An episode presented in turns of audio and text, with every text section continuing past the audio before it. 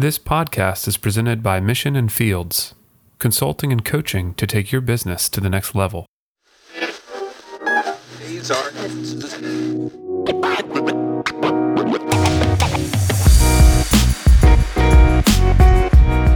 The Better Business on Purpose podcast exists to spur you on in pursuing the deeper questions related to leading a business, questions that require the interaction of strategy and identity.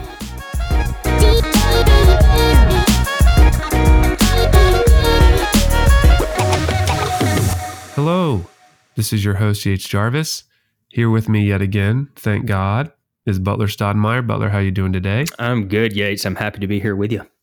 Awesome. Well, um, real quick, uh, let's go through some of the things that we want to talk about today. We are still in a mini series on how strategy can be used to grow our businesses. Last time we talked about planning versus reacting. Um, we will have many inside jokes around feral cats. Today, I think we're talking about a little bit different angle other than planning and reacting. What did you want to zoom in on today? Yeah, we are somewhat diving into the planning section of things and talking about targets. So, you know, planning ahead, looking forward, saying what do we want to achieve this year, in the next 3 years, 5 years, whatever the time frame might be, and what does that look like if we actually do that? Oh, targets. That they are so they're more important than we treat them and they are unbelievable tools. I think targets, this sounds like something you do. Oh, set a target, set a target. It sounds like this static thing, this thing you do and it doesn't mean much, you know? It also sounds like, what do you mean I have to set a target? I'm trying to do my work today that I actually need to do. I can't even think about that yet. Right. And why would you ask me to try to predict the future? Because the future's crazy. I don't know. I don't know what we're going to do in sales. I don't know what we're going to blank, you know, just let me do my job. Isn't that what you want me to do? Yep. Yeah.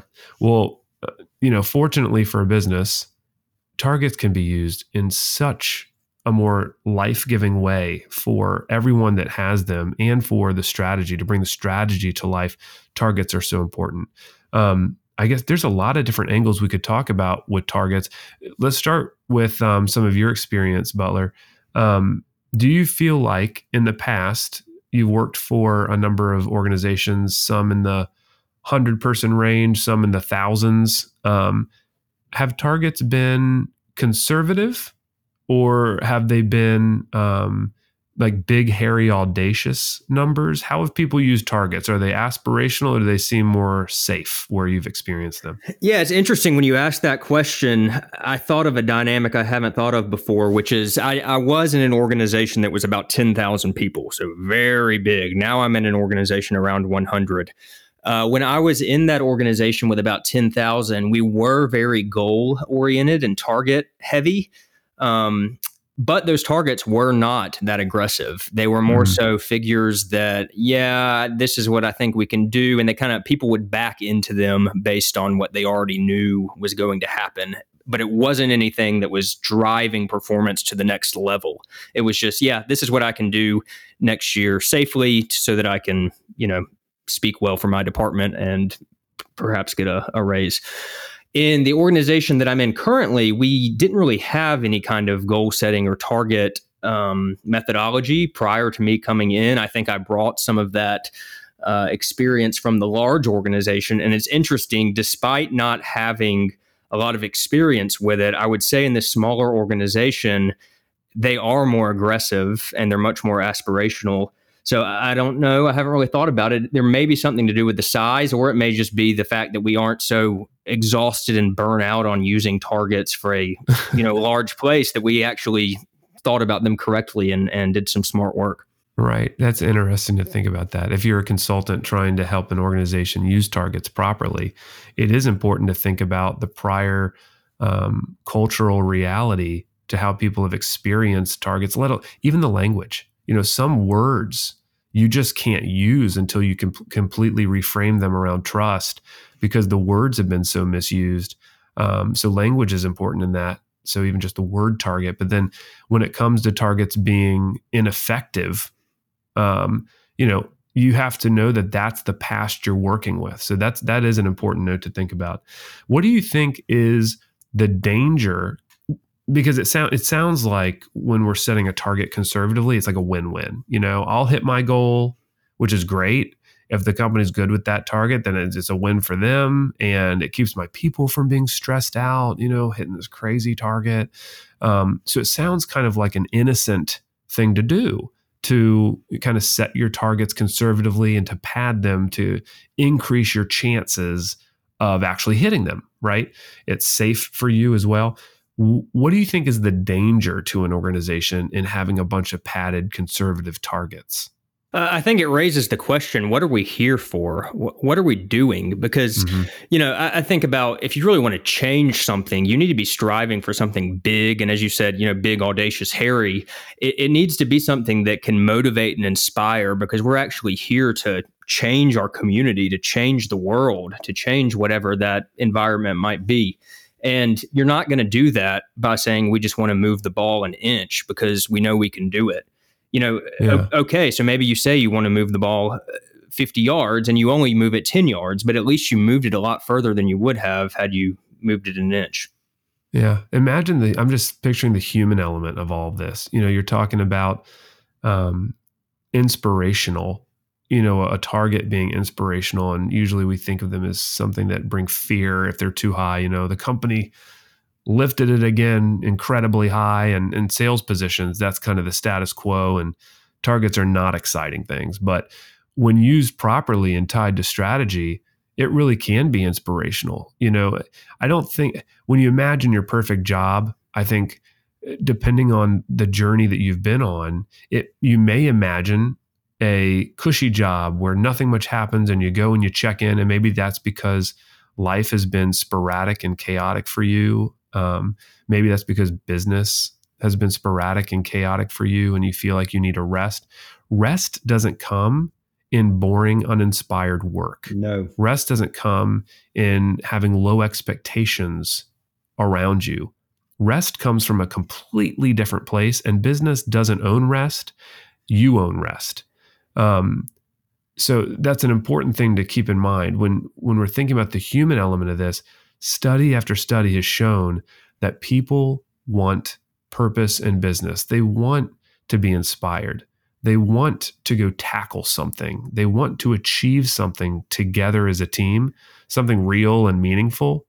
Um, and so that that is an important part of this, especially if the targets are relatable and they understand how they're going to make an impact to the business and to the world. But when those targets aren't connected to a purpose or a vision for the organization, I think then it's really difficult because the company's asking for this authentic um, and passionate reaction uh, to the targets, but instead what they get is kind of, might be something that's more lackluster. Yeah, and and it's critical. It, it is a critical role of the leader not to just set a target and then say, okay, but you have to then actually you know come alongside the team and find out what motivates them because like you said maybe somebody is just kind of wanting to fly under the radar and have a stable moment in their life. If that's the case figure out a way to say you know this is what we're trying to do this year and this is how it speaks to your need.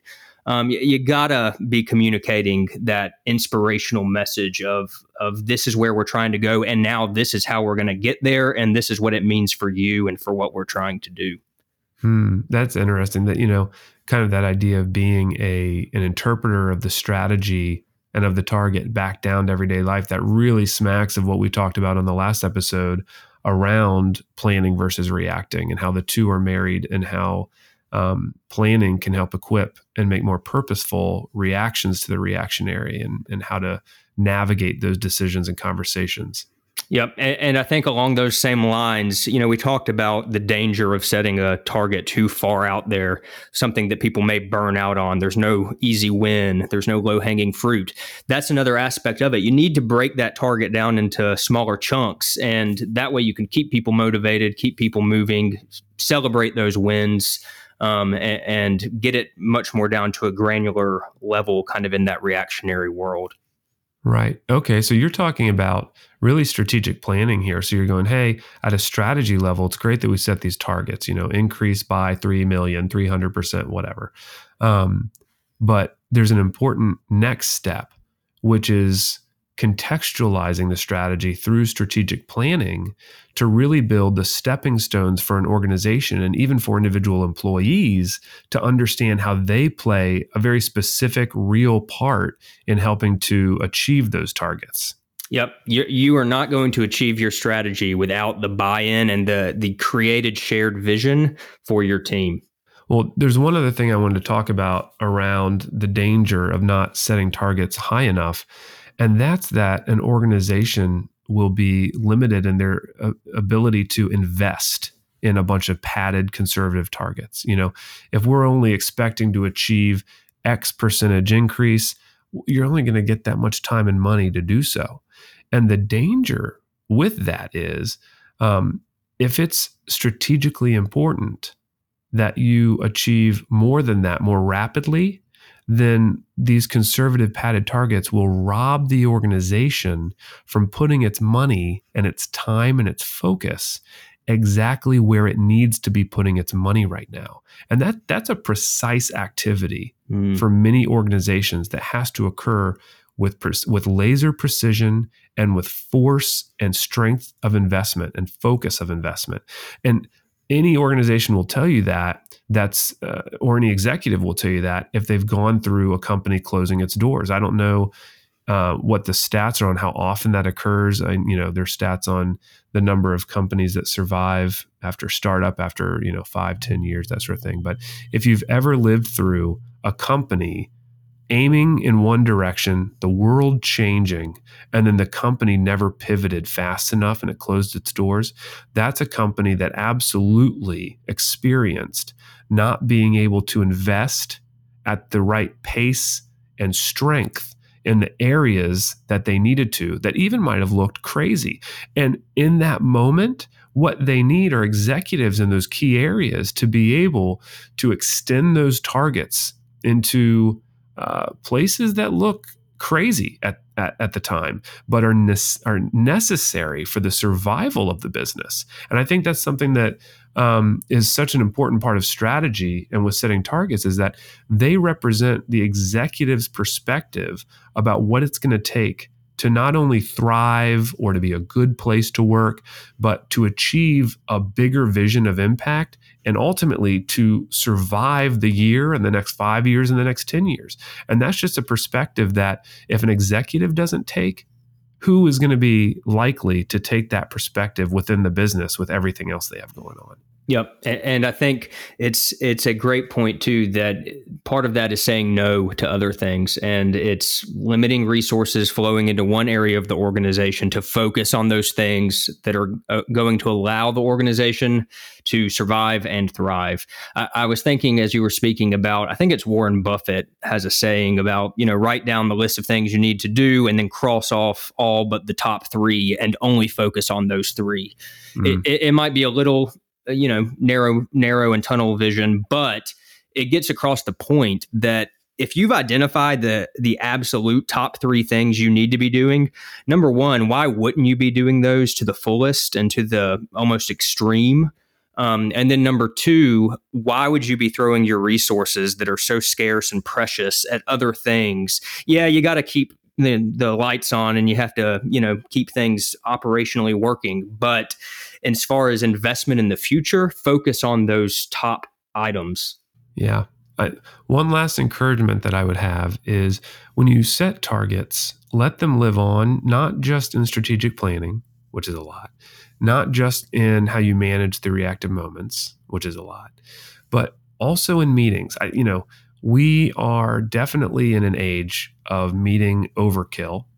And um, it doesn't even have to be a meeting. It could be a report if people actually check email and read reports and that sort of thing. And you can get your team on board to be responsible for it. But the idea is that those targets and the performance against the targets should be an ongoing public, you know, as public as possible. I don't mean public to the, you know, to your customers, but public within the organization that people can see how the organization is moving towards or against those targets, even if it's scary and even if you need context. There's a fear that we don't want to report on targets until we're actually able to meet them or until we have significant progress or until the story is more accurate to what the story really is. You know, if we show numbers this quarter, it's not representative of all the things that we have done that are in the works. And it could scare people and think that we aren't doing a good job. That conversation needs to happen. And ultimately, what we're valuing when we say to make those targets visible and the performance against them visible, what we're valuing um, isn't just transparency for the sake of it. It's transparency for the sake of developing a context among the human beings as to where we are and what it takes to be where we are. And that's a soft skill that's developed when you have access to data. And so when you can see the data and feel, you know, over the course of a year or two of seeing the metrics, seeing the benchmarks, seeing the performance, and talking about what's moving it up, up and down, you're building a capability of understanding the activities that go into moving the levers that you think are most important because you shouldn't be setting targets on levers that aren't important for the organization. So there's this other skill set for an organization of building a gut feel around what works and doesn't work. And if you don't publicize performance against a target, regardless of the context of that, then you're robbing the opportunity for others to get attuned to affecting a target. Yeah, so, and, it, sets um, accountability for all levels of the organization. And I don't mean some kind of negative. If you don't do this, then here's the consequence. But just accountability in terms of we know what we need to do. Now let's see how we're doing against that target, which I know we have accountability coming up in a few episodes. So that's all I'll say on that for now. But it's crucial uh, to the success and really to the well being of the organization because people want to know how they're doing and how the organization is doing. Love it. Love it. Thank you again for listening to the Better Business on Purpose podcast. We hope that this content is going to help you take a better look at your business and to answer some questions for your business that could help it improve. In the next episode, we'll be looking at focus and prioritization and how those two tools can be used with strategy. If you have any questions, please send us an email at bbop at missionandfields.com. We look forward to talking again soon. Goodbye now.